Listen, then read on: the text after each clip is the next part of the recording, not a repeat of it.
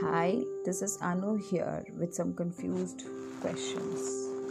I don't know how, I don't know why, each passing day you become a shade more desirable. Slowly blooming like a bud in the sun, I find you growing inside my mind.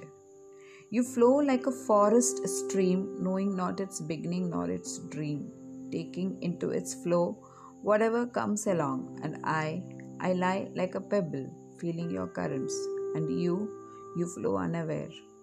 I don't know why I like to see you fly free like a blue bird in your own sky, your flight giving me a colorful high. I hallucinate your smile, I hallucinate every little word, I hallucinate your fragrance, I hallucinate your presence. I don't know how you barge into my lone moments, unexpectedly showing up in least expected thoughts. Choices lure me to walk away, yet I find myself wanting to stay. I don't know what this is that I feel for this undefined you, for this undefined feel. Neither do I know how long this will last. I don't know why I feel you close, though I know I'm nowhere around, even in your thoughts. The forest stream flows and flows, its path mysterious.